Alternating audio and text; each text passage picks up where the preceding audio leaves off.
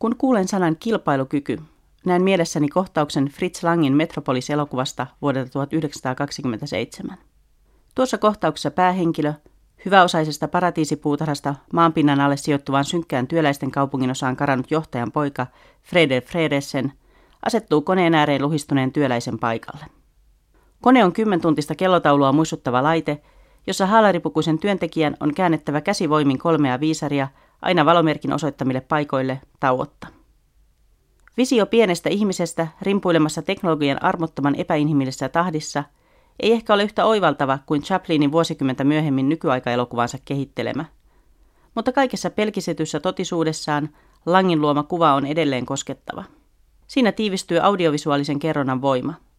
Mahdollisuus sanallisen selittelyn ylittävään metaforiseen kiteytykseen. Tätä kohtausta on saanut viime aikoina ajatella useasti. Ei pelkästään siksi, että Ylen teemakanava esitti Metropoliksen restauroidun version eilen joulukuisen elokuvafestivaalinsa avajaisiksi. Metafora on ajankohtainen myös siksi, että tuo mainitsemani kilpailukyky tuntuu olevan kuluvan kaamoksen avainsanoja. Kilpailukyky on aikamme kyseenalaistamaton Jumala, jota vastaan rikkominen on synneistä pahin. Jotta kilpailukyky säilyisi, sen eteen on oltava valmiita uhraamaan mitä vain – Maan valtalehden päätoimittajan mukaan kilpailukyvyn hyvittelemiseksi on ainakin leikattava työttömyysturvaa, saatava vanhemmat kotoa töihin ja heikennettävä opintotukea. Elinkeinoelämän keskusliiton hallituksen puheenjohtaja julistaa samaa oppia kertomalla, että palkkoja on kilpailukyvyn palauttamiseksi pikemminkin laskettava kuin nostettava.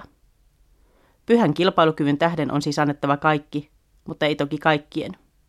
Kyse on finnairistumisesta – Samaan aikaan kun työntekijät suostutellaan yhteiseen hyvään vedoten, ja toki myös irtisanomilla uhkaillen, palkanalennuksiin, palkitaan johtoporras käsittämättömin bonuksiin. Tässäkin mielessä kilpailukyky uskontoa tunnustavien herrojen maailma tuo mieleen Metropolis-elokuvan. Fritz Langin dystopiassa työläisten kapina koneita vastaan on tuhota heidät, kun maanalainen kaupunki joutuu tulvan varaan. Ratkaisu löytyy vasta, kun pään, eli johdon, ja käsien, eli työläisten – Välille linkiksi löytyy välittäjä, sydän. Yhteiskunta rauha saavutetaan kristillisen rakkauden ilmapiirissä, kun jokainen ymmärtää oman, ilmeisen muuttumattoman paikkansa osana kokonaisuutta.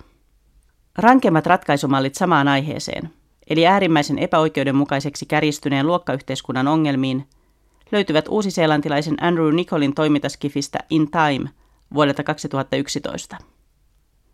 Tässä tuoreemmassa tulevaisuusvisiossa aika on kirjaimellisesti rahaa – Kukaan ei vanhene 25 ikävuoden jälkeen, mutta ei myöskään saa syntymäpäivälahjaksi käyttöönsä kuin käsivarressa pyörivästä digitaalisesta numerosarjasta näkyvän vuoden verran aikaa. Siinä missä omilla vyöhykkeillään elävillä rikkailla on tuhansia vuosia tileillään, elävät köyhät kirjaimellisesti kädestä suuhun. Elämä kovalla työllä ansaittujen minuuttien varassa jatkuvasti veitsen terällä. Harva elokuva on onnistunut tiivistämään globaalin markkinatalouden ongelmat niin anarkistisen nerokkaasti, ja valtavirrakerronnan keinoja vauhdikkaasti hyödyntäen kuin in time.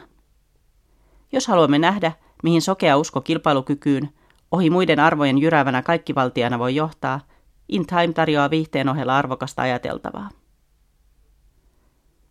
Lopuksi on syytä muistaa, että toisin kuin meille mantrana hoetaan, valtioiden kilpailukyky ei ole mikään luonnonlain kaltainen totuus. Nobel-palkittu taloustieteilijä Paul Krugman kyseenalaisti jo 1990-luvulla – tämän yritysmaailman puolelta otetun käsitteen siirtämisen maiden välisiin suhteisiin.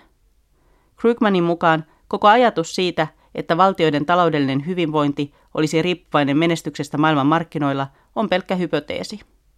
Valtion tehtävä, toisin kuin kaupallisen yrityksen, ei ole tuottaa voittoa, vaan taata kansalaisilleen mahdollisimman hyvät elämisen puitteet. Krugmanin mukaan eri maiden välisestä kilpailukyvystä puhuminen onkin paitsi virheellistä, myös poliittisesti haitallista koska se lietsoo vastakkainasettelua yhteistyön sijaan. Emme siis tarvitse metropoliksen maanalaista moolokin kitaa ja viisareiden vääntämiseen tuupertuvia työläisiä, sen paremmin kuin toisten kurjuuden varaan vaurautensa rakentavia in timein yläluokkia, pärjätäksemme maana ja valtiona muiden joukossa. Mutta uusia visioita tulevasta tarvitsemme aina, myös elokuvallisia.